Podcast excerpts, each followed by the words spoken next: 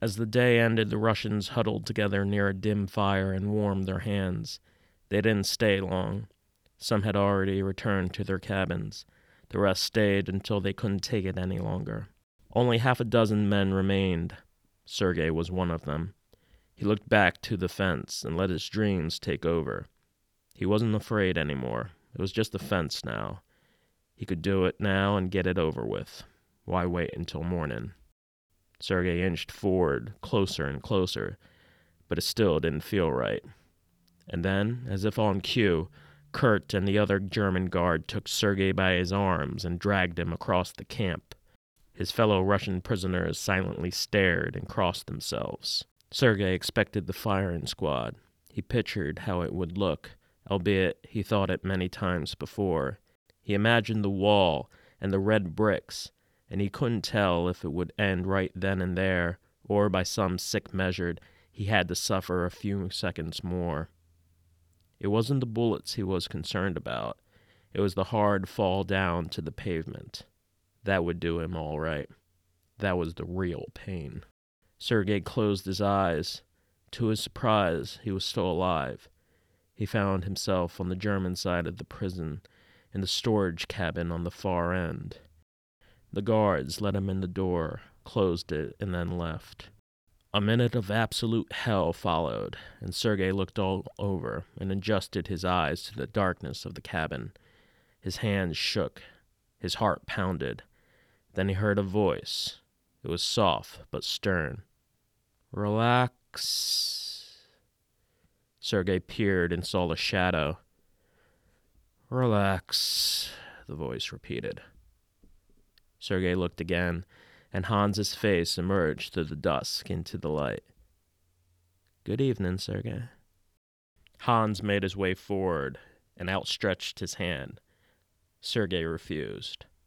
Hans withdrew his hand and hinted at the chair.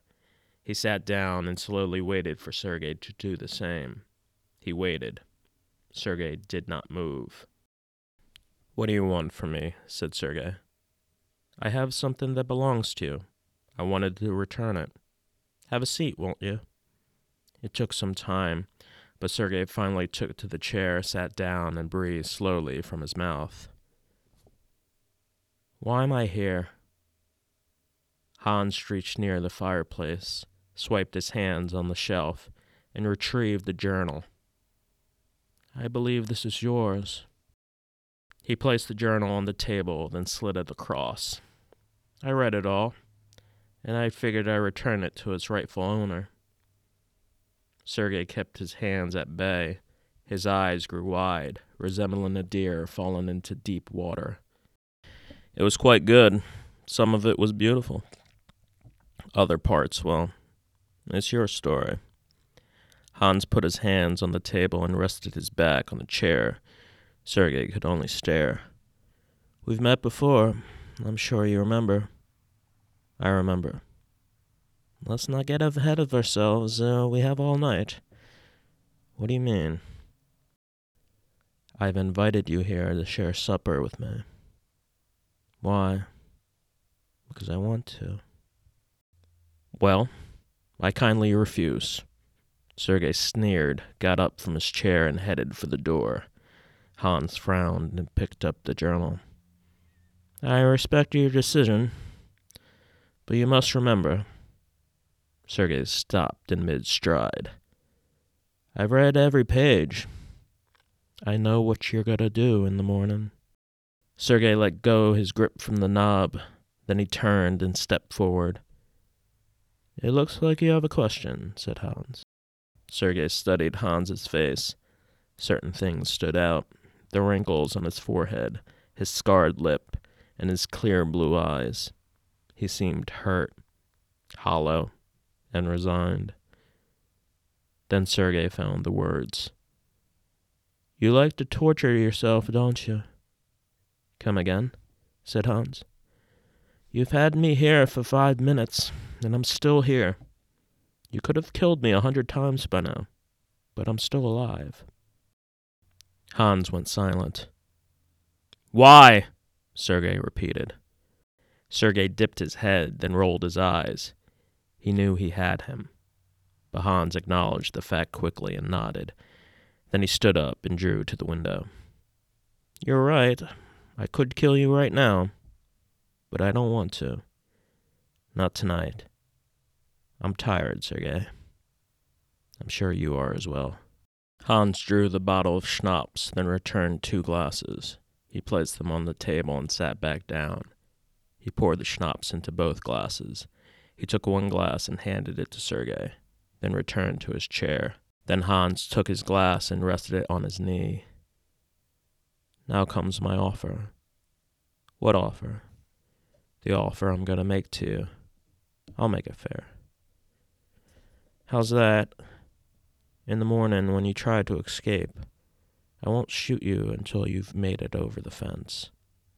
Call it a sense of fair play, but you'll have to live up to your end of the bargain. Which is, you share this meal with me, that you don't leave this cabin until dawn. That's my offer. I think it's fair enough. So you're trying to bribe me? said Sergei. No, said Hans. I simply want to share this meal. This is my gift to you. Then it's too early. Christmas is tomorrow. You're in Germany, my friend.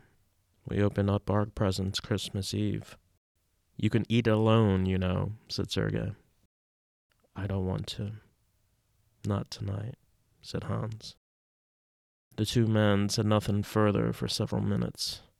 They were both gray and broken. Sergei looked to the door once more. You don't have to stay, but know this. I got you into this cabin for a reason. From here, you have more than a chance of making it over the fence. From your cabin, you have very little chance. If you return to the cabin, you first have to make it through the patrol guards. Then you have to deal with the dogs. And by then, if you're lucky, you have less than half a minute to climb over the fence. That's not enough time. But you probably already knew that. But from here, you can make it. It's a clear break. If you wait until dawn, you'll have plenty of time. But that's if and only if you stay here until then. Hans sighed, then lit his cigarette. He took another drag, offered Sergei one, then crossed his legs. And I'll keep my word. I won't shoot until you've made it over the fence. Regardless of whether you stay or not, I'll be up in that tower at dawn, and you'll be climbing that fence. It's up to you, Sergei. So they sat in their chairs and sipped at their glasses and let the moment pass. They said nothing to each other as they watched the sun fade through the glass of the window. They finished their glasses and turned their attention to the growing fire. Hans handed over the basket of bread, and Sergei took the bread and ate it slowly. The terms were accepted. What are we having? Pardon? This meal I'm supposed to share with you. What are we having? Goose. Goose? Yes. Where is it? It's coming, said Hans. Sergei nodded. He was still baffled by the whole thing. He kept still and quiet, as did Hans. Hans closed his eyes and rested his arms on his knees. Sergei slowly did the same. He stared back at his journal, which was now tattered and stained, even worse than he remembered. He stared and stared and tried to make what little sense he could. He flipped the journal once more and examined the words he had written. It had only been last August, four months ago. He tried to remember. He read the words again and took them in whole. He started with the first page. Before the war before the war. So this Anya of yours, Hans said as he leaned in his chair, she must be beautiful. He read the words over, took another sip from his glass, then stared into the fire.